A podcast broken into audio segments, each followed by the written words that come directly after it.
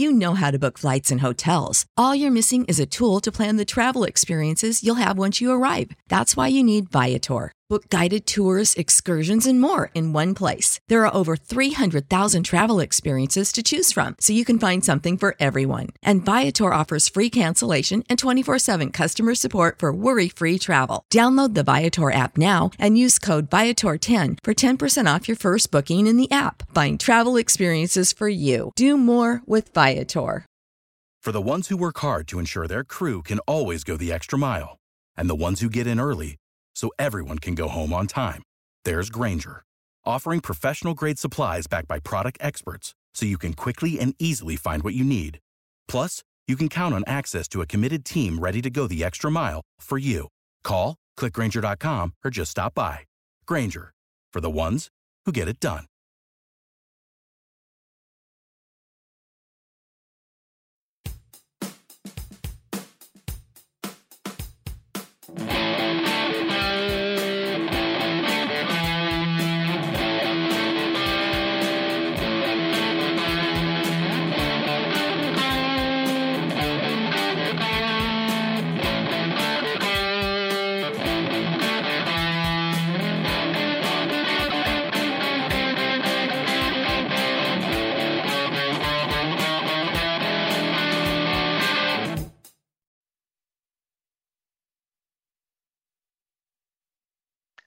Good evening, Blue Jays fans, and welcome to another lovely evening of Jay Bird watching. I'm here with the normal gang. We got some good news and some awesome Blue Jays fun that we've been all dealing with here. But Brendan, Adam, how are we doing this evening? Yeah, fantastic, man. Yeah, good, yeah. Uh, good vibes all around. Yeah, ready to pop the champagne yet for our at least personal endeavors instead of uh, you know eventual playoff hopes here. uh, yeah, yeah. Pop, pop champagne. Let's go. There you go. So I'll just get right down to the dirt, down into it. The um, the gang here has been partnered up with it's uh, Minute Media, which is actually the controlling stake for fansided.com, which is ironically the place where the three of us goofballs met and had a chance to start goofing around and talk about Blue Jays baseball. And we are now the official podcast of Jays Journal on fansided.com. Fellas, I feel weird because this is like almost like I said, a full circle thing. Adam, you want to run with it because you were the first one of the three of us, I think, that actually was part of Jays Journal. And then we all kind of joined in, and uh, here we are. Yeah. Um, well, first of all, uh, I feel fortunate that uh, we were able to um, be uh, acquired and pretty much scouted, right, uh, to be the the official podcast of Jay's Journal. Um, wonderful community there, wonderful group of guys there. Um, uh, we've we've met a lot of people along the way, um, and uh, notwithstanding the two of you, that's where I met the two of you. Um, I started writing there. Actually, I started like my whole internet um, endeavors into sports casting or what have you on Jay's Journal during the 2015 season. Um, sort of fell off because my wife and I were getting married, so I kind of didn't have a lot of time to do it. Um, but then starting South of the Six, I immediately went to Jay's Journal to, you know, pick up some people to see if they wanted to hop on the show, and that's where I interacted with you guys the most. So it does come full circle, and it does uh, sort of you know let you realize that you know when you have an opportunity, capitalize on it. And we welcome the new audience. We hope you enjoy our material. If you want to get in on the action, we certainly um, encourage participation. We certainly encourage everyone to get their voice in. And uh, Craig, you said this many times. We're just we're barroom chat. You know, uh, like we, we, sometimes dive into the analytics, but basically we're just we're free flowing, and uh, you know, where we just talk about the latest happenings about the Blue Jays. Um, the other two men in this uh, podcast are far smarter than me, so if you really want stupid takes, that'd be me. Uh, if you're listening for the first oh, time, but uh, otherwise, uh, I'm I'm the emotional one of the three. Let's put it that way. um, but yes, I, am I feel very fortunate, and I and I'm very proud of what uh, we have built as a as a unit here. So hopefully, you uh, people that are listening for the first time enjoy us as well. Yeah, Brendan, your take has uh, this was more or less just uh, literally birthed out of my car talking about you know what happened in Blue Jays baseball 10 minutes every morning, and then you and I jumped in, and then eventually swept up Adam Corsair on the free agent market as well. How has this been for you as far as uh, you know now that we're kind of we got a bigger entity involved here to be able to continue doing what we've been doing, and hopefully yeah. uh, audience. Yeah, super cool. It's uh, I remember I can't remember the year I joined Journal. I want to say it was 2016, maybe 2017, right around then, and uh, wrote for years. Um, pretty steady contributor, couple articles a week. It was fun. Um, it was a nice way to get thoughts out of my brain and, and onto the internet for people to rip up and uh, tear me new ones or agree with me, uh, whatever it is. And then you know what? Towards the end, um, getting a little bit older um, and whatnot, I wanted to get in podcasting because that was really starting to pick up. And Craig, I know you and I, when we were still at Jays Journal, um, we met up in Rochester the one time when I was there for a concert, and we exchanged numbers, obviously, and then stayed in touch. And at the end of 2018 season, because I think it was t- February 2018 that you and I had met up. Uh, at the end of the 2018 season, I'm like, you know what? I really want to do a podcast instead of writing because I was just, you know what? I want to try something new. Um, you were already doing one, and you're like, "Yep, I'm in." If we keep each other accountable, then we'll do it. And started that what October 2018, and didn't stop. I think it was like bi-weekly then we were like we have to do weekly when the season starts in 2018 or 2019 and then we went a full season the two of us and then we picked up adam on the way as you mentioned uh, and we've taken off so it is pretty cool to be full circle back at jay's journal but in the format that we want to be which is uh, what's going to bring the best content for everybody and fun content and interactive content is the big thing that we uh, drive home on thing too. We are happy to chit chat with everybody on Twitter like we do during the ball games and whatnot, and we want to get more involved in during these live shows. So, just as we're part of Fansided now, and you know the official podcast at jaysjournal.com again, the whole thing here is if you are listening for the first time and you want to join in on these shows, we record every week on a Wednesday or Thursday, and we you know advertise this out through our Twitter account so that you can know what day to join in with us for the time. We're usually around seven o'clock Eastern time, and join in on the chats on Twitter. We're watching the whole chat feed. I got right on my screen over here. I will see everything while we're talking here, regardless of which one of us goofballs is hosting that week. And we interject your points. Have some fun, goof around, like I said, have a few beers, and just enjoy Toronto Blue Jays baseball and that is not going to change going forward. We just have a new uh, soapbox to be standing on and talking about Blue Jays baseball here. Nothing is going to change otherwise. Uh, but to that point, I just think it's hilarious the fact that I just it dawned on me during this conversation that I met both of you in person, and it was just where this all started. It was more or less us having a few beers together and yeah. and goofing around, both of you. So having a t- pleasure taking in a Fisher Cats with Adam and his wife Cindy, and then you obviously Brendan and Sarah. It was fun to be able to goof around here when you happen to be in Rochester for a country yeah. concert. And that That's was right. fun time. So, and then there's been plenty of beers since. yes. Yeah, exactly. So speaking of beers, let's pop a few open and do a Stone Cold Steve Austin here and go nuts because these Toronto Blue Jays are freaking just on fire. The nice way of saying it is like I asked in our sh- our show title for this evening is are we now the scariest team in baseball? I want to say we're definitely at least the scariest team in the American League wild card race, which has become just a Mad Max Thunderdome situation here with everybody piling on top of each other with really four or five teams playing for a playoff spot. Um, Brendan, the Blue Jays have been, like I said, on fire or in fuego, if you will. Is this something sustainable, uh, or are we just going to continue to be able to hear? We've been talking 90 wins on this show a lot. 90 wins is not terribly far down the line right now. It's not. Yeah, uh, I absolutely do. I mean, a couple weeks ago, again, like we've said the last couple shows since they really started to get hot, this came out of nowhere because the team was not hitting.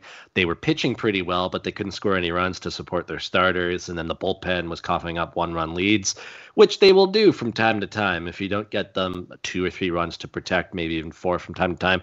So, yeah, they just weren't firing on all cylinders. But you mentioned 90 wins. It is what? They're eight wins away from 90 as of right now. I think the thing is, guys, and I think we'll touch on this as we get deeper into the into the episode. I don't think 90 is going to do it, and I'm probably not alone in that thinking. I know a couple people have tossed around 91. I think 91 could get you in potentially, depending on how the Red Sox and the Yankees finish. But the craziest thing is, and why it's going to be so tight, probably until definitely that Yankees series when the when they come to Toronto, but probably that last series of the year when the Yankees are playing the Rays, the Blue Jays are playing the Orioles, and the Red Sox are playing the Nationals. is the fact that all schedules are pretty easy. The Red Sox have the softest landing spot, which means I'm not sure if I'd consider them the favorite because of that, but it's going to be easier for them to get in. The Yankees have the Red Sox on their schedule. They have some easy teams coming up. The Blue Jays schedule is easy too. It's just that three game Rays series at the top that does scare me a little bit next week. We'll get into that as we go. But absolutely, I think it's sustainable. But at the end of the day, 90 is what we've tossed around. I want to elevate that to 92 wins because I think 92 wins could eliminate the possibility of a game 1 6 tiebreaker. Who knows? But regardless, every single game from here on out is going to be filled with scoreboard watching and it's going to be filled with intent. Grass are sitting at a 63.8 chance percent wise of getting into the playoffs. they have some weak teams to go beat up on. Hopefully here, I don't. It's insane right now. Yeah, they have to keep rolling. Um, so Brendan, as you mentioned, they're at 82 wins right now. Um, I I put up a tweet. I think it was yesterday or the day before um, just showcasing the differences in the standings from the beginning of September until at, this point. So uh, just in September 1st, the Blue Jays were four and a half games out of one. Um, Seattle and Oakland were in front of us, whereas today, uh, the Yankee, uh, yeah, the Yankees and the Blue Jays are tied for a wild card spot. But this is what baffles me. Um, uh, correct me if I'm wrong, but the Blue Jays have the series uh, edge over the Yankees, right? So if, if the season were to finish today, it'd be in the Rogers Center, right? The I wild card. So game? yeah, yeah. Okay. Um, so that being said, right now, even though it's a three-way tie in terms of games behind between the Red Sox, Blue Jays, and Yankees, the Red Sox do have more losses exactly. than both the Yankees and Toronto. So that uh, definitely gives them less of a of an opportunity at the moment to be in a wild card contention. And so my point is is that if you want to get to 90 wins, you have to take advantage of those 10 games that you mentioned um, total against the Twins and the Orioles. Um, I'm not sure, and I know we're going to get into predictions and whatnot later. I'm not sure that you can bank on a sweep, like just taking all uh, 10 of those games, but I don't think it's inconceivable to take eight, right? And if you can just take one against Tampa and one against the Yankees, there's your 10 wins to 92. Yeah, exactly.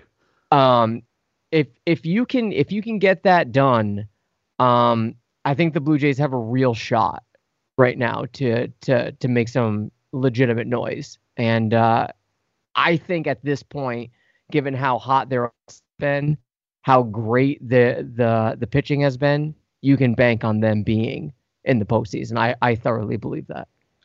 Adam, just one thing. Sorry, Craig, is you did mention the tiebreaker thing there, and somebody broke it down this morning if the Blue Jays tie the Yankees for the first wild card spot, the wild card game is in Toronto. So you're right. If they tie the Red Sox for first wild card, then the Red Sox host the wild card game and the Blue Jays go to Fenway. Yankees miss. Uh, if they tie for the second wild card spot, I think any combination. If you tie for the second one, it's not overly clear, but there's a one game playoff for the second wild card spot. If I think either way, if the Yankees and the Blue Jays tie, the, the tweet wasn't overly clear, but if there is a tie for the second wild card spot, then there will be a game 163 for that final spot. So lots of possibilities.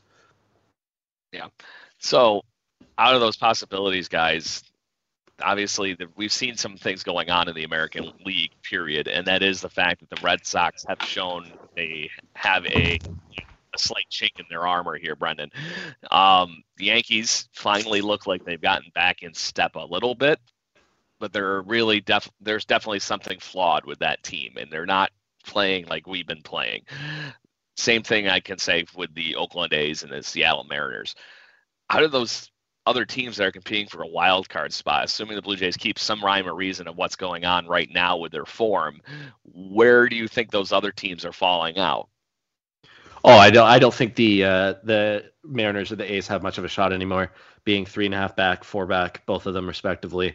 Um, they play each other seven more times before the season's over. So if they split it, go four and three, three and four, whatever it is, then I think there's well, they basically eliminate each other. The only way the Mariners or the Athletics stay in the race is if one of them wins like six of seven or even maybe five of seven, and that could help them stay afloat. But even then, they still got to make up that ground to catch one of the three teams that are in there. So I'm not worried anymore, or the Mariners, unless one of them totally dominates the other, and that helps them stay afloat when the Blue Jays are playing the teams like the Rays or the Yankees uh, two weeks from now. So yeah, it's we just got to worry about New York, We just got to worry about Boston and take care of our own destiny.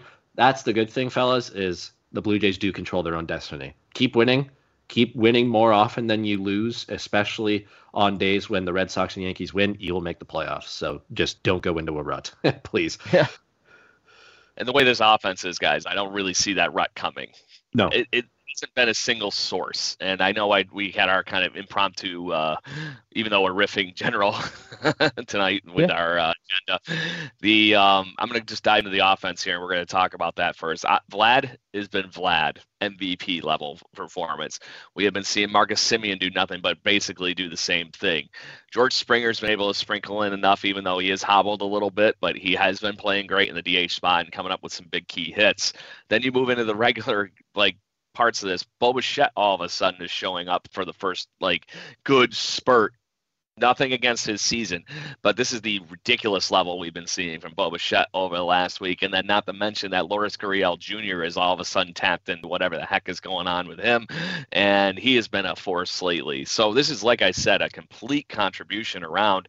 And you can even get down into the Reese McGuire and the Alejandro Kirk level here on the bottom of our line. Have been Breyvic Valera all of a sudden having like a bat. what the going on with? Right. So to that point, though, there's enough going on with this that I'm not scared that there's going to be a complete offensive blackout with the way they've been doing this. Is that how you guys have been thinking this? There's just enough going on here that there's enough interchanging parts that this offense is going to somehow find a way to put up five runs each night. Adam, I'm going to let you run with that first. Sure. Yeah, I think that at at this point you have to be confident uh, with the offense right now. Um, there was a period of time, I want to say it was the end of August into September, because everything just sort of blends together uh, so rapidly here that the offense was just sort of off, right? And we were hoping guys like Semien or uh, guys like at the time Springer would sort of sort of be the, the catalyst of the offense without the remaining remainder of the team clicking.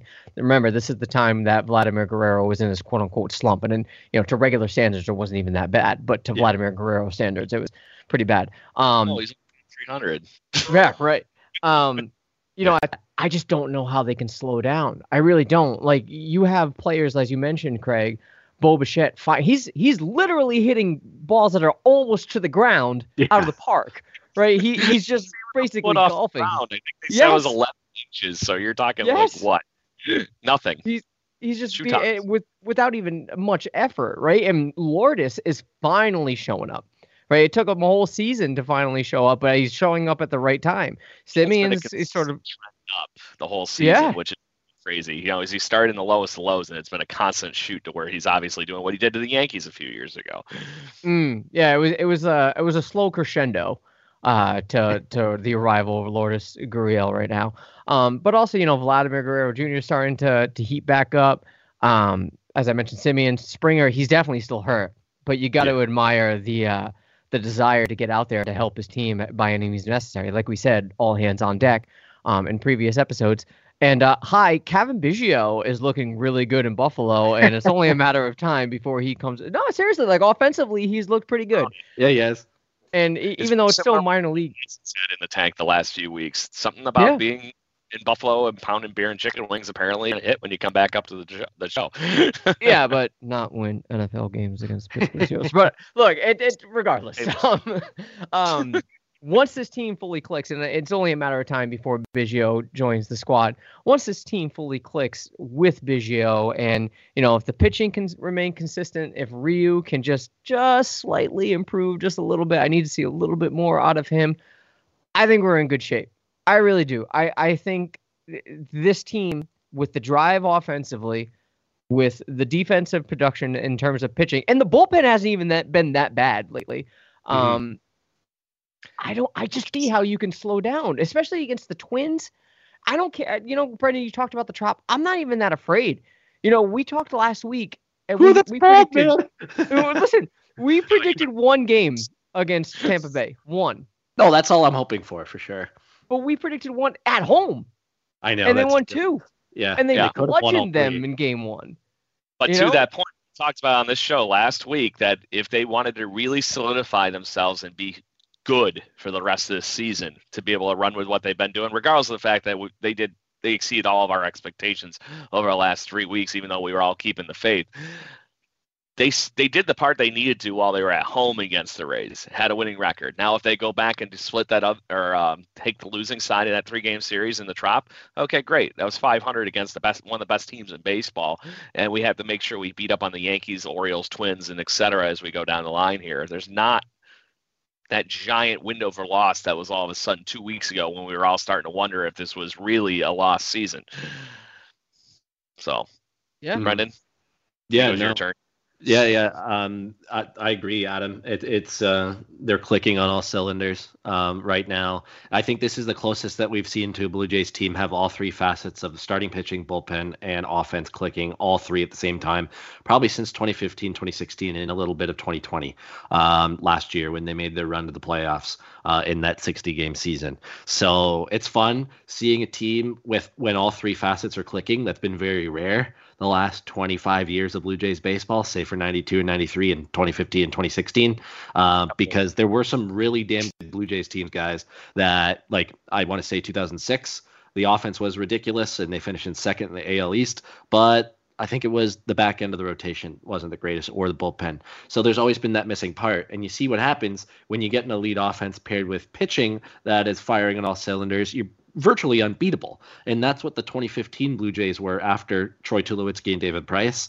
And it took a little while to get in gear after this trade deadline of Jose Berrios and other key members of the bullpen, but they have found their basically their version of 2015, just making it extremely difficult on themselves, unlike the 2015 team that started playing unbeatable baseball uh, back in August of 2015. So they had two months to ramp up and give themselves some padding. This team waited till the last possible second to find their 2015 gear, and they've done it, and they can continue that going forward. But it, just to quickly touch on the Trop, I one game is my hope, especially if you sweep the Twins. If you can sweep Minnesota this weekend, which I know two out of three. I hate predicting sweeps, but I'll just conservatively say two of three one you could be fine with. It's it's it's not so much the fact that they're playing at the Trop, which has always been a house of horrors.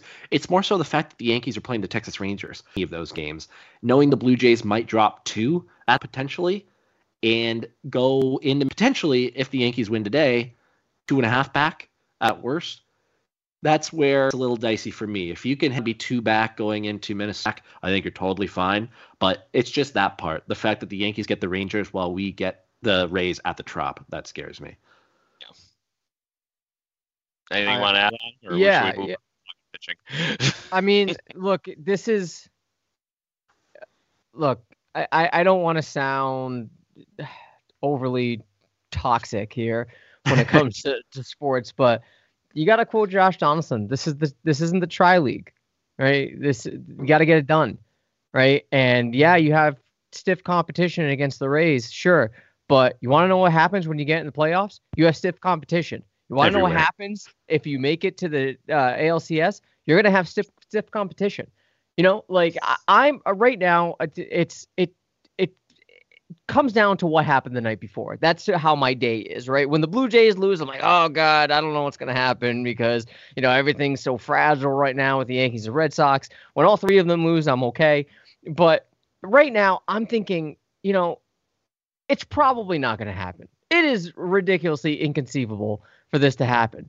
But at the same time, I'm like, yeah, you know what? It's cool. Let's take the wild card. Fuck it. Let's take the division. Like that should be the mindset. Let's just let's just go and just take it. And uh, we're not. Like I don't I don't want to put that out there. Miraculous. Yeah. It, right now, especially when they've gotten a fire lit under their ass over the last yes. few weeks. Hey, we just stole the. You know, we were talking about a couple weeks ago. If they steal the week, the wild card positioning it of any kind a week ago over a weekend there.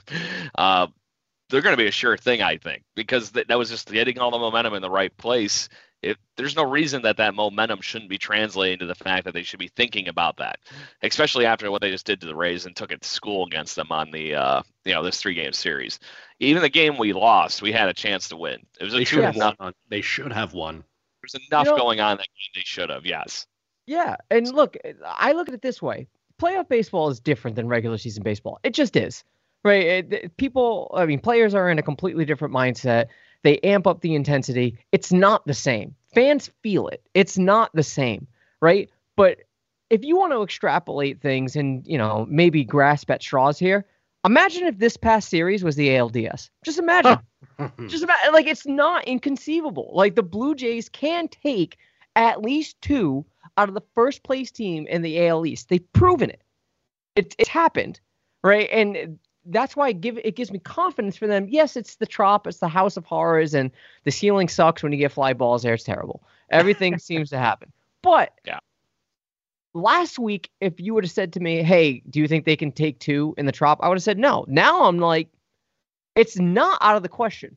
It's I'm still not expecting it, but I have far more confidence in this team being able to do that on the road with this offensive surge that they're on, plus the pitching that they've been utilizing correctly. Give credit tr- tr- to uh, Charlie Montoyo for actually managing the bullpen correctly. Yeah. Um, you know, I, I'm just impressed with what I've seen. It's a completely different team. It's a completely different mindset. It's a completely, it's a paradigm shift from how they've been. So I'm confident they're not going to take the division. I don't want to like I put that out there and say that. I don't want anyone quoting me on our first show on Jay's Journal that Adam Corsair thinks they you know, the division. What? You know, like maybe the fair weather fans will will agree with me, but tomorrow, just saying. Yeah, yeah. yeah, the comment section is going to be lit. Do not quote me on that. I'm just saying that should be the mindset of the Blue Jays. Like chase it at least. Act like you have a chance to win the division. Act like you have a chance to be the champions of the AL East. And if you do that, I can't see them losing that many games. I can yeah. see them winning every series here on out if they do that and you go into the playoffs winning every series, that would take you back to that Tigers series they won at Comerica Park. You go a month and a bit without losing a series. Everybody, the thing with this run that it's done too is it has generated attention from Fox. Like Dontrelle Willis on the Fox pa- panel has been saying, "Watch out for the Blue Jays. They're the scariest team of the three right now." Kind of Craig, what you were saying earlier, how they probably are the scariest of the Yankees, the Red Sox, and Toronto. Um, people have taken notice south of the border. Um, and it's rare when a team from Canada, the only team from Canada, captures the attention of the American media. And they've done that. And there's a lot of people realizing finally how good this team is, and a lot of realizing, hey, they may have an MVP, they may have a young award winner, and they could, probably not, but they could be the year voting. So there, and the reason why I'm still so hesitant about my mindset going up is this has just been the last 15, 20 years of Blue Jays baseball just has not taught me to be confident outside of 2016. 2015, I was confident as the season went down.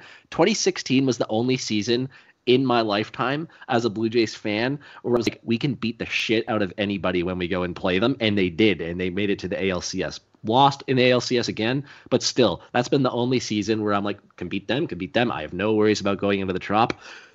So it's just a Toronto sports fan thing, I think. I hear you. I feel you. Yeah, Toronto sports fan thing. I don't know if you guys saw, but I think it was yesterday or the day before. But Tom Verducci of Sports Illustrated actually right, was yeah all over the fact of the Toronto Blue Jays and how good. The, I'm looking at the name of the article, and it was the Boston Blue Jays are the answer to MLB's woes. Yes, that's a pretty high praising article title for somebody like Tom Verducci, who is a great baseball mind. So, I, not to mention it was a great read. So, if you're happen to be wandering around looking for something to look at, there you mm-hmm. go. And then I don't know how much you guys have been watching of MLB Network at all, but the other day on MLB Central, freaking Mark DeRosa's even breaking out his normal shenanigans and almost, you know, pulling uh, Murray Kawasaki out of retirement to have an interview for him again.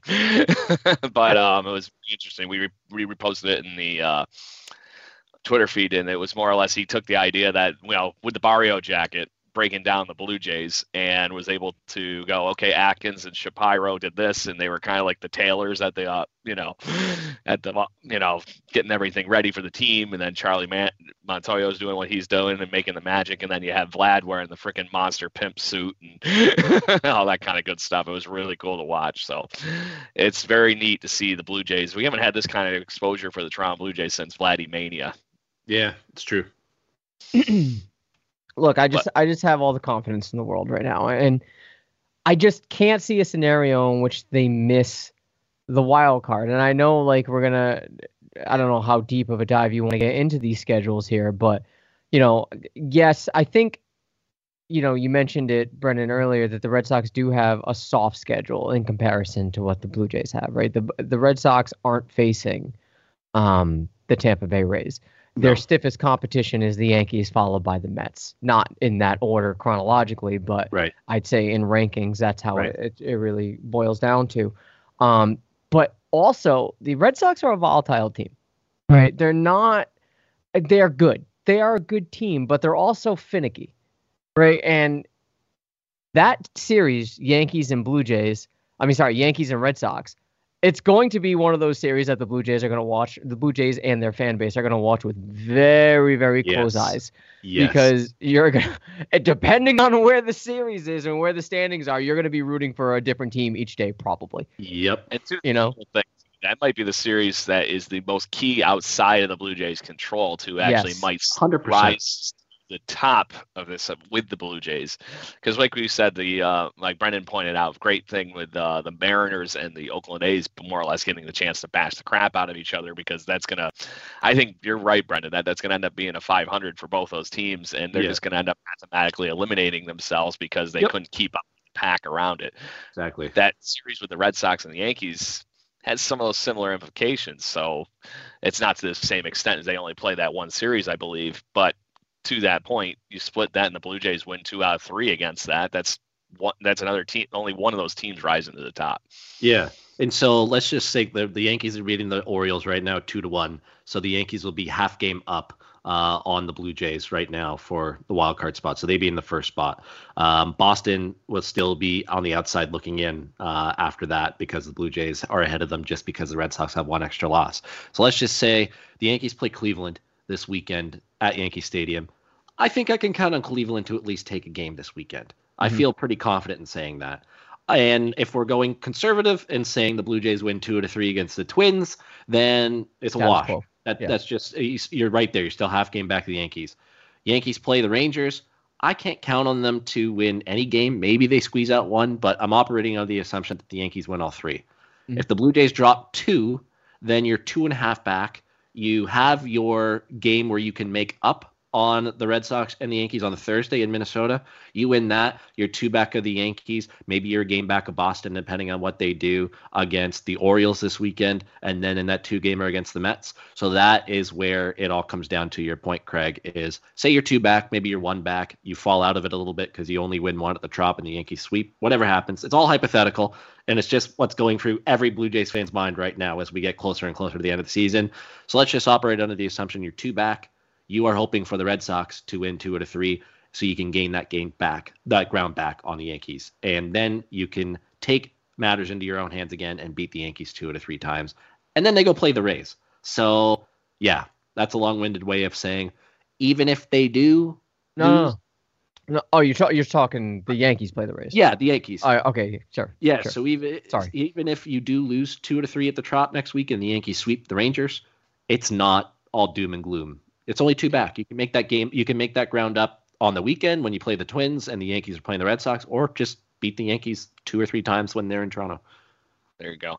So as uh Brendan basically just got the you know the whiteboard out in beautiful mind all yeah. that for us there for a minute, or is it was it more like that Alan math in the the Hangover where all the math went while he was gambling and he went pretty much, pretty much. Not so well. That's only one of a, like a ton of scenarios too, by the way you just pulled the one thread or the one yeah. thread pretty there, man. But no, but that's exactly what it is. The Blue Jays are in control of their own perspective. And to that point, I want to talk. We talked about the offense. How insanely critical has this pitching been? We've only had really, I think, in the last month, one rock rocky start, and I can think of the Jose Berrios start, the one his his last rough start and who started the other day that they uh, got? Oh, was it Matz that they got in the hole? But it was the bullpen that did that to him, if I recall. Ryu's had but, a rough one or two. Yeah, Ryu has not been that, that great. Because to that point, but right now, if you guys are slotting this rotation up for where we're trying to get it in line for the rest of the season, it's kind of crazy that you're almost saying that you know Hyunjin Ryu is our three or four guy. right now with how everybody mm. else has stepped up. I know it's weird. I would still be tanning him uh, with Robbie Ray near the top of that because you're really putting a lot on the shoulders of Alec Manoah and Jose Berrios to that point. But I don't know. Maybe that's what another good tangent we can go off of here. But my point was the, the pitching and the bullpen has been critical lately to the Blue Jays' success, and they have been hitting on all cylinders as well. They've been obviously getting, uh, you know, outvibed by the crazy out loud offense, but is what it is. But to that point, I wanted to make sure that we called out the fact that the Blue Jays pitching has been just as good as the offense over the last few weeks here. And honestly, I've been very impressed with Jose Berrios in that time frame as one, other than Robbie Ray being a Cy Young. yeah, yeah, Berrios has been. I mean, ever since oh, I forget what start it was, but he's made some serious adjustments. Um, Three or four now, right? Yeah, yeah. He he has the the tendency to give up a, a home run or two. You, you can expect that, but consistency and intensity is there. Um, I'm not sure right now in a maybe he would be the second best pitcher right now is how I would slot it. Maybe. I don't know. Manoah's close too.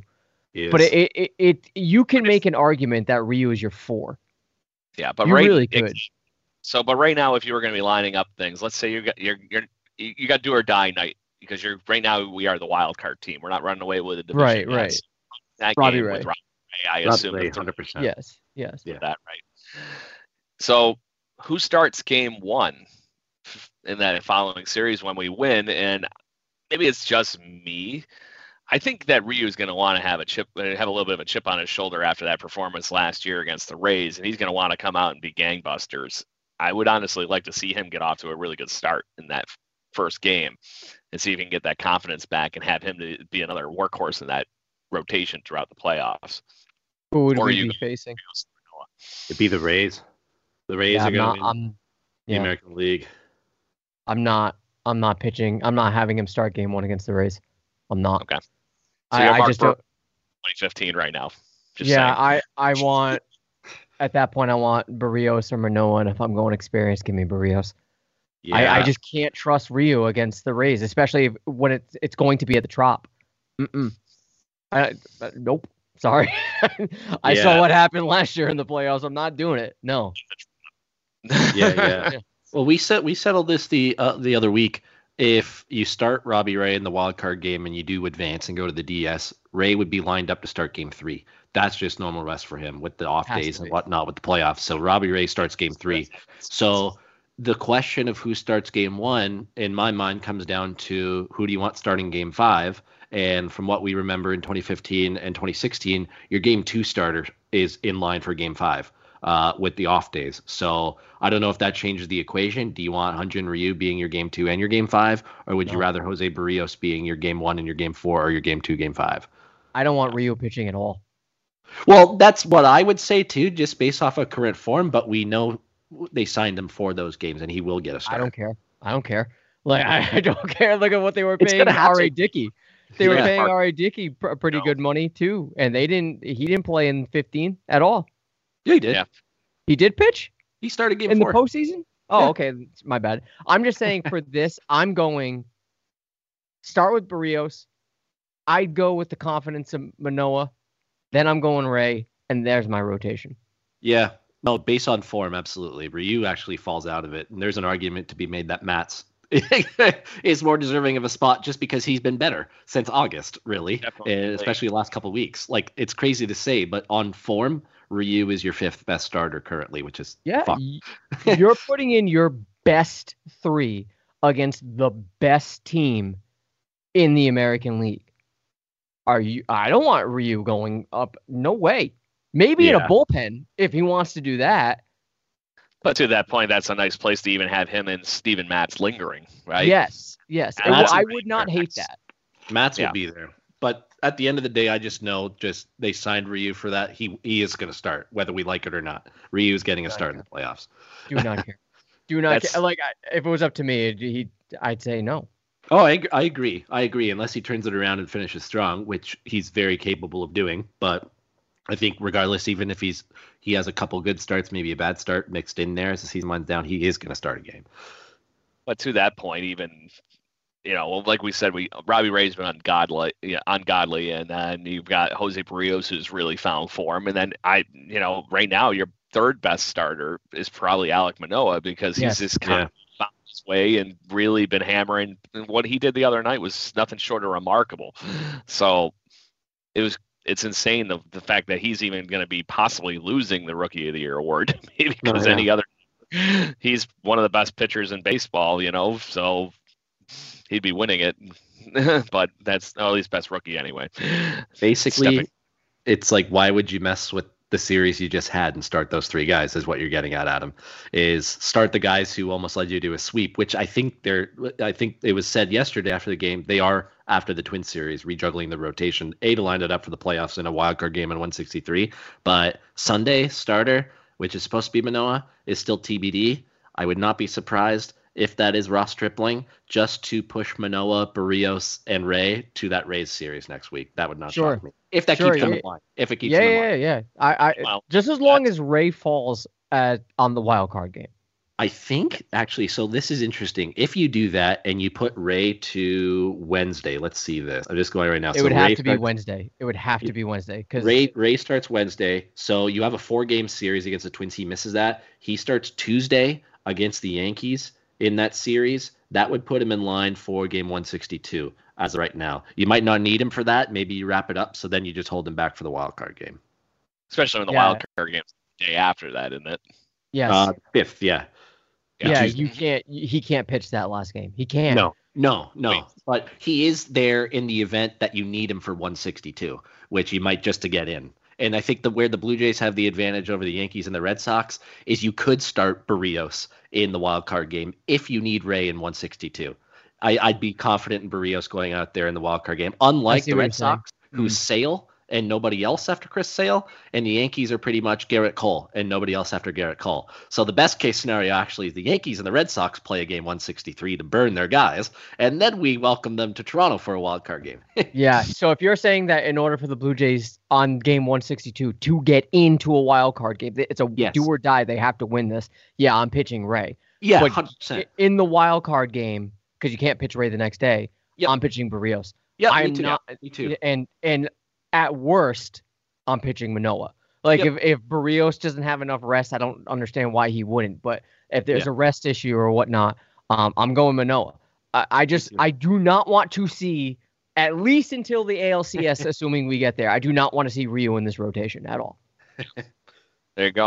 Well, as we Passion. drop the gap whole uh, Mike pitching rotation I want to I want to bring something out here on the offense that we didn't really talk about, guys. And there's some been some uh, you know we're supposedly going to get Santiago Espinal back here in the next week. It sounds like he's been lingering around the locker room. He might be ready for a rehab assignment.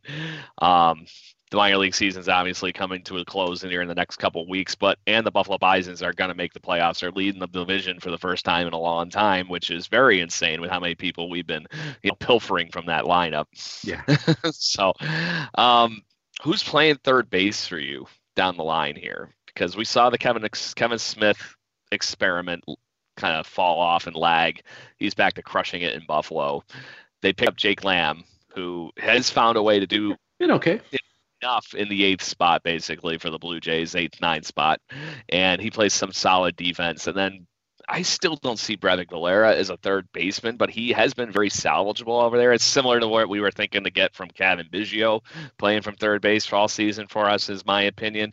And then there's the other wild card. If Cavan Biggio is hot in Buffalo, comes up, are you giving him a spot in the lineup playing third base for a few days? Not from what we saw earlier this year. yeah it's rough to me, but to me right now, I the best guy's Jake Lamb to be running with, and he's shown enough with a bat, especially in that Baltimore series, that he's able to get on base, and maybe he's found a little bit of that form that he was a 30 home run threat back in the day for the Arizona Diamondbacks. It's only I think he's only 30. There still could be something in the tank there. It could be a reclamation project all done over again, but I don't know. I, that, that's the only spot in this whole lineup right now that I feel I feel like we have enough defensive options, but what do you do to squeeze that last little bit of offense and turn the lineup over every night? Yeah. That all right. So when are we assuming that Biggio is eligible to come up this weekend? I would think he is eligible already, actually. And they've been when is expansion? Him. I can't recall. Do we know when rosters expand? Like even further? I, yeah. Mm, I don't, because okay. it's pretty big right now. All right. Um, I'm giving the doubt. Um, that that eye and that plate discipline, d- plate discipline, and uh, approach is far exceeds anything Lamb, Valera, or Espinal can give at the plate. Um, I am with you guys that Espinal is the best third baseman on this team today. Um, he had playing though, so I don't know if there's rust to ring out. I don't know if he's you know in his right state of mind right now to do it. Um, I'm giving Biggio the benefit of the doubt because if we're relying on the pitching, like a Ray or a Berrios or a Manoah, like we said, I'm willing to sacrifice that corner for an offensive production. But that's assuming that he can prove that he can be um, offensively productive in the last, you know, couple series of the season. So and I'm giving him the benefit of the doubt, and if he shits the bed, then you move on. Tough yeah, question. so the roster expanded 28 on the first. Oh, they already did. Okay, so that's my bad. Because they're not. They're, the 40 man thing is done. Which honestly, right, right, right, right that was the stupidest and weirdest rule in baseball, in my opinion. The reason that teams were, you know, you when you can, you know, you're talking about speed of the game. When you can throw 50 freaking rookie guys out on the mound and change them every righty lefty that you have. I know that rule's obviously changed too, but you don't need 40 people in that, especially in some of those clubhouses in Boston this time of year. You see like now with even 28 right. people, like yeah, this. You're talking about, you know, social distance caught on the vaccinating and stuff. Um, that would have been nightmarish. yeah, yeah, say the so, least. I'll finally change that up, but the 28 man roster is a firm thing for right now. Okay. So yeah, I'm point, giving them the benefit of the doubt. Something. Yeah, that's a tough question. I don't know where. I don't know where to go. Honestly, I don't. I know I don't want Valera. I know he's been good for a little while and coming up with some clutch hits, and it surprises everybody on Blue Jays Twitter every single time he does it. He's been useful. Somebody made the comparison the other day. The way Valera has kind of contributed the last couple weeks, very similar to how Zeke Carrera contributed down the stretch, uh, 2016. They just give up very similar vibes, Breyvic Valera and Ezequiel Carrera. Um, but yeah, I don't want Valera it's tough because I like you, Adam. I want to believe in Cavan. I just can't get past how rough he was in the field with the glove um, earlier in the mm-hmm. year. And pitching and defense is what you need in the postseason. And I know you're not going to get offense from Santiago Espinal, but you're going to get a glove. You're going to get yes. a damn good glove and mm-hmm. one that will help you. And Berrios puts a lot of balls on the ground. Robbie Ray, when he's not striking out guys, you know, maybe a little bit more of a fly ball guy. Ryu, when he's on, gets a lot of ground balls. Um, Manoah as well when he's on, get some ground balls. I, I, I have Biggio on the roster for sure, and maybe you yes. start him. You start him at third base to begin the game, but once you get into the sixth, seventh inning of a one-run game, there is no excuse to have him out there in the field as it gets closer and tighter. I, you put in Espinal in my mind at that point just to be a little more sure-handed when some of your relievers come in and your starters out of the game.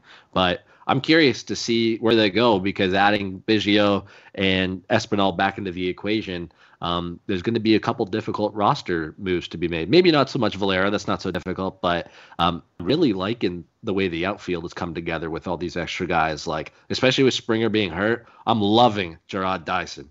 Uh, as a potential fourth outfielder over Randall Grichuk right now. You need that speed in the playoffs. So it'll be interesting. But yeah, I think Biggio gets a spot potentially, but Espinal would be where I would lean just simply for the glove. You trust yeah, Charlie so to do that? Interesting tidbit that I was just added into my math from our uh, friends over at Blue Jays Faithful online here during our Twitter feed. Actually, uh, just mentioned that Jake Lamb actually isn't eligible for the playoff roster. Oh, that helps. So there's that part of it too. So you're probably actually going to be looking at the uh, Espinal part because he can, I think, be still eligible because it's due to an injury. I right. think Cavan Biggio is in that same ballpark. The reason he wasn't on the roster was due to an injury. Um, so there's some play in there, but uh, that might even be the same thing for what you were saying, Brendan, when Jarrod Dyson was added. Oh shit! Yeah, true. Uh, my, I'm gonna have to look that up and see. I'm it, trying to pull. What's but, the rule again? What's the rule again? I think it was they had to be on the roster before rosters expanded at the beginning of the month. Yeah, no, that's familiar. And Jake Lamb wasn't, and I don't think Jarrod Dyson was either.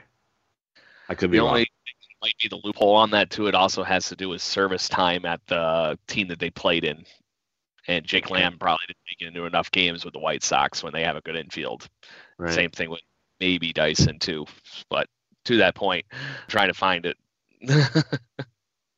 See, So- uh, Brendan, you made a good point or an interesting point uh, about you know maybe shuffling it up uh, halfway through the game or whatnot. I guess my question to that is, do you trust Charlie to do that?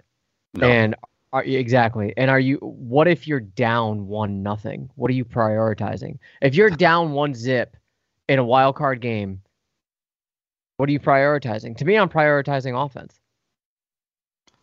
Yeah. Need Yeah. Biggio. Yeah, de- or, or depends when you pinch hit for for him to put Espinal in because you could waste one of your bench bullets and your bats off the bench for Mhm. replacing in Cavan, maybe getting a, a little bit more of a proven bat in there. I don't know. It's tough. I'm glad I'm not a manager. Yeah, I just But to I don't. point, I yeah.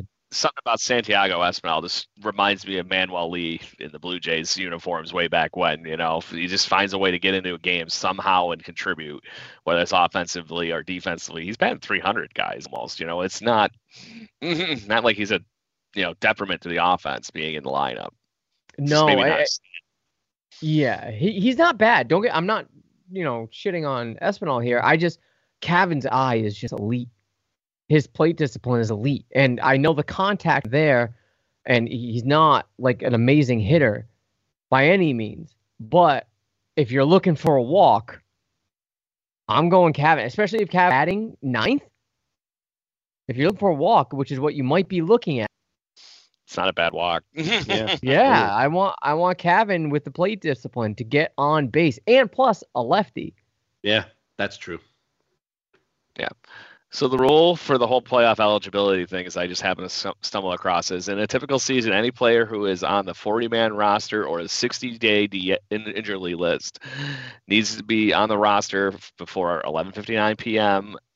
on August 31st, 31st to be eligible for the postseason. There you go. And it also discludes anybody that has tested positive for any kind of performance enhancing things. You're just kicked off the playoff roster. It's the only other expectation. So to that point, I don't know if even some of those other guys that we were talking about there make it. Biggio's not. They're still on the 40 man roster. Never was on the 60, so that makes sense.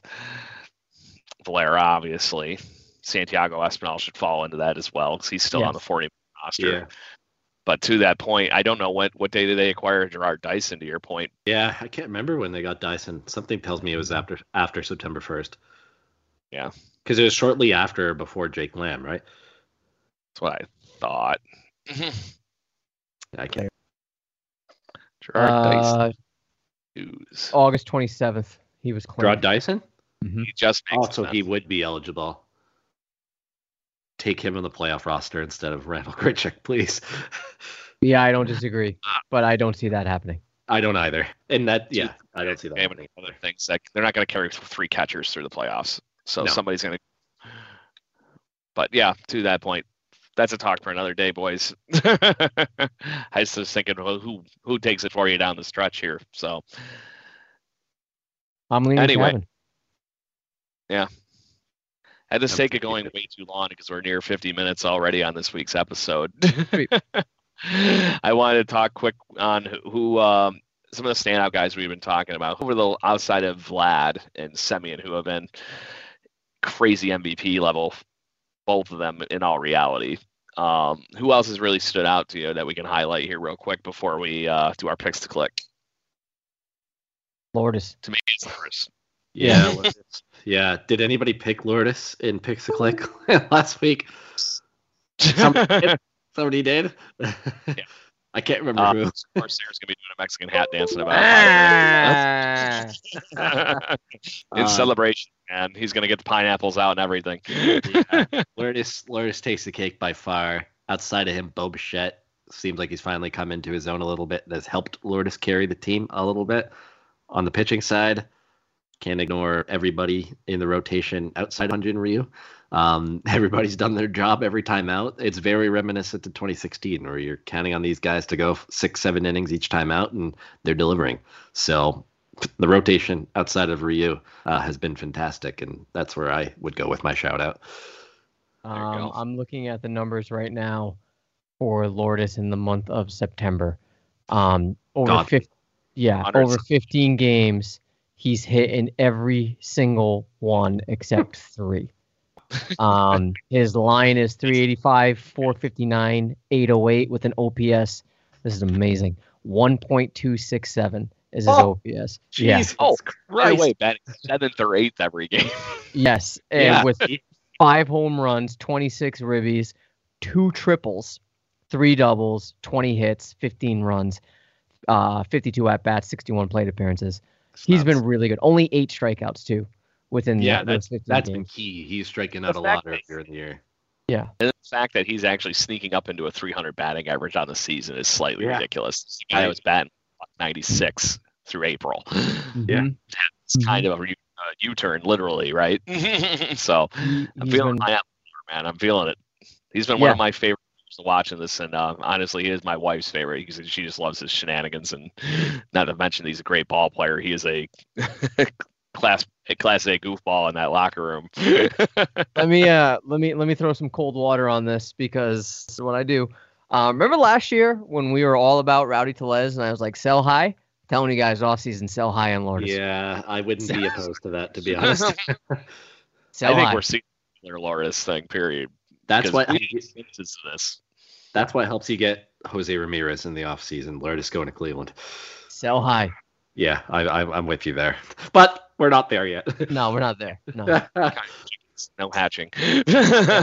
so, anyways, but to that point, he has been one of the key reasons for the Blue Jays' success and has had two huge home runs in the last few weeks.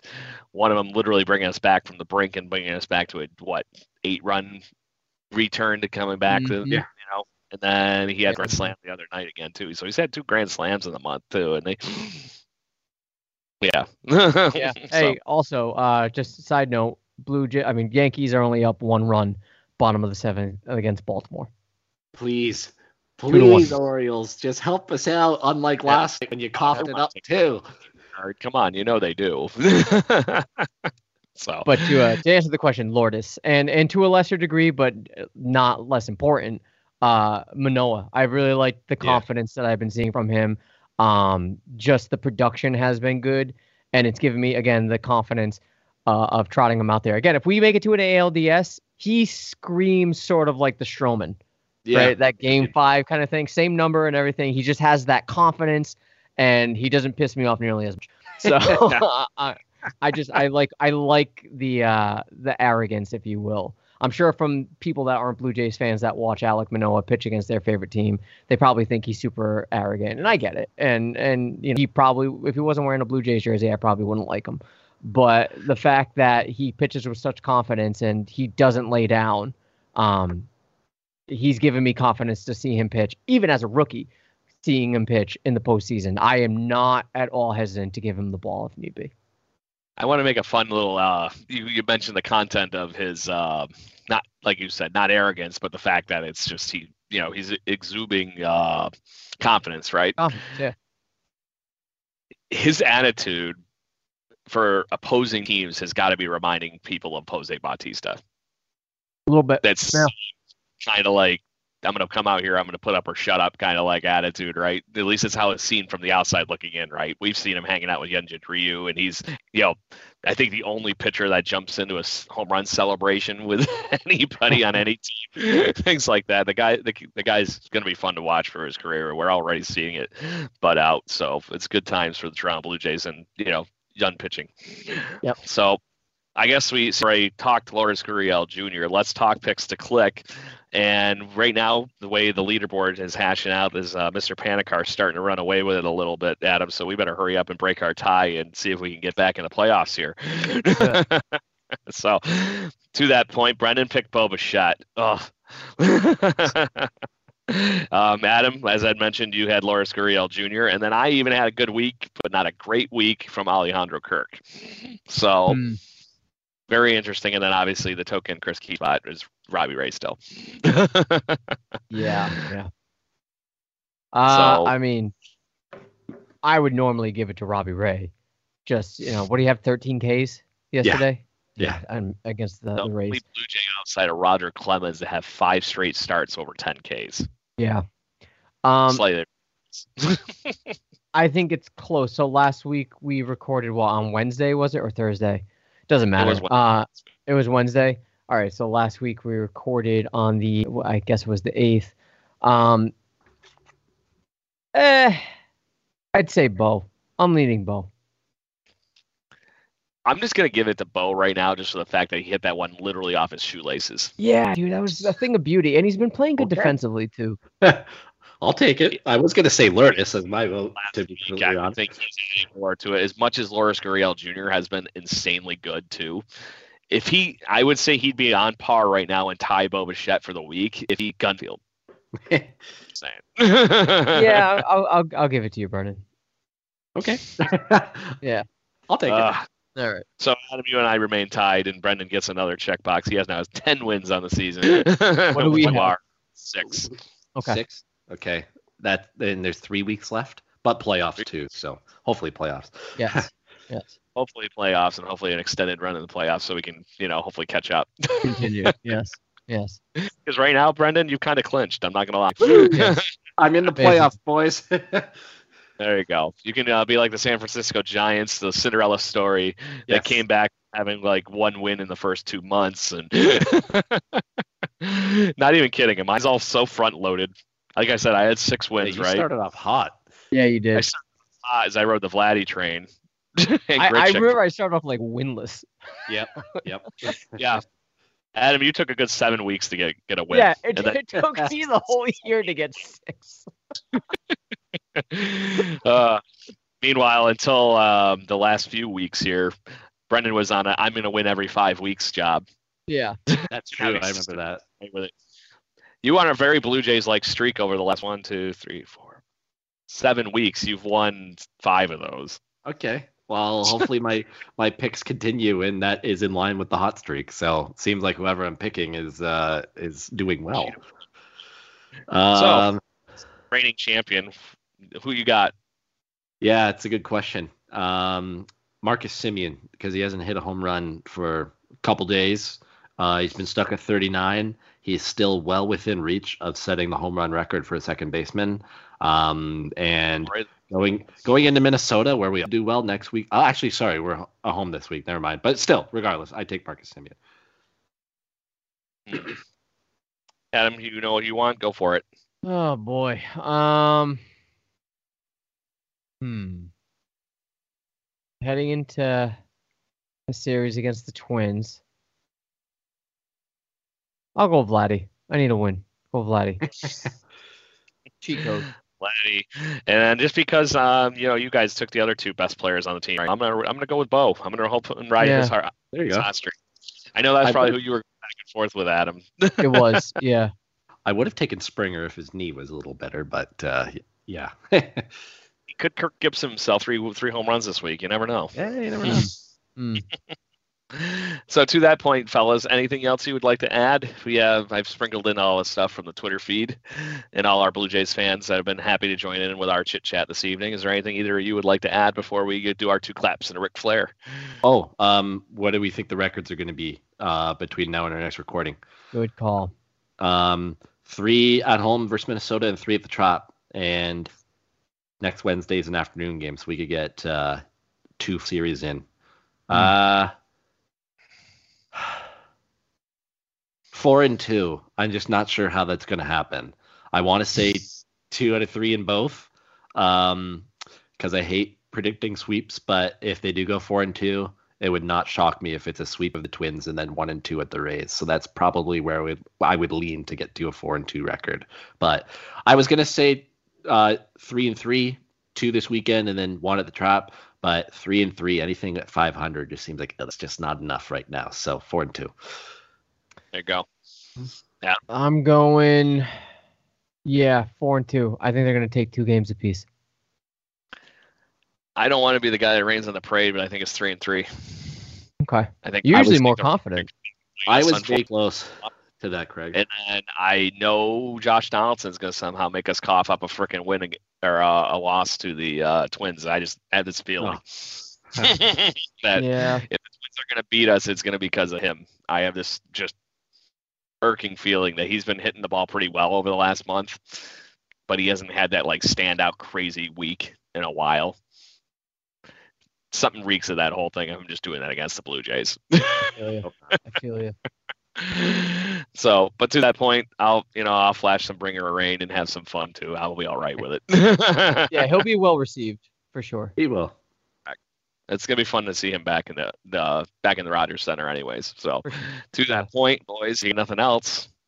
Well, I just want to say before we take off, uh, again, this could be my last show. Um, child might be born, probably. Uh, last show of the season. Um, I'll try to hop on if I can throughout that. But if it is, um, again, very proud to be part of the the new partnership with Fansided and Jays Journal. Hopefully, you guys um, interact with us. Please hit up our Twitter at Birdwatching GC. Please, please, please interact with us during these uh, live casts because we love talking Jays. We love interacting with everybody. We love the the input. It, you can tell me how stupid I am, and I won't disagree. Um, so, uh, that being said, um, again, I, I, think I speak for all of us that we're very, very excited um, for the opportunity, and uh, I'm looking forward to to seeing what it brings. There you go. Very, very excited indeed. Not to mention, I guess if you're going to be interacting with our Twitter feed, you're going to also have to see the, you know, inevitable baby pictures of nothing yes. but baby Blue Jay stuff coming from Mr. Corsair in the very near future here too. Once somebody finally feels like joining the world here. Yeah. yes. She's got so warm. Exciting, exciting for the on. podcast and exciting off the field for Adam Corsair and his yes. lovely family. yes. Good deal, fellas. So, anyways, thank you very much to everybody at Minute Media and FanSided that you know were nice enough to find us and scout us, get us on a free agent contract that was uh, lucrative for both sides, and uh, from there. But until then, Blue Jays fans, like you said, make sure you hit us up on Twitter. Find us wherever you have been getting your podcasting pleasures from on Spotify, Apple Podcasts. Give us ratings on that so we can help grow the you know evil that we have going on here, even though it's more of an underground layer kind of like situation than anything. But to that point, Blue Jays fans, ready for the two claps and a Ric Flair, fellas? Yep. Do it. Woo! Let's, Let's go, go, Blue, Blue Jays. Jays. Get, get your vaccine too. That's right. Two shots at Nordigan Rogers Center. Two shots.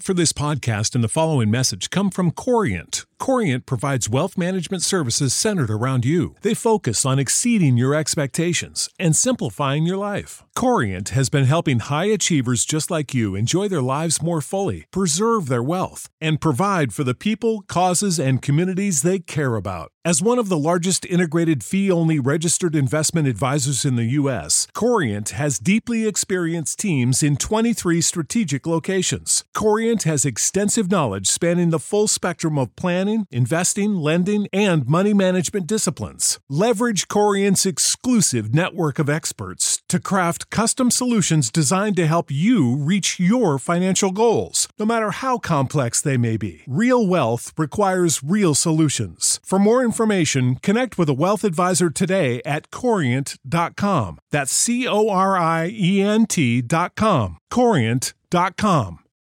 For the ones who work hard to ensure their crew can always go the extra mile, and the ones who get in early so everyone can go home on time, there's Grainger, offering professional grade supplies backed by product experts so you can quickly and easily find what you need.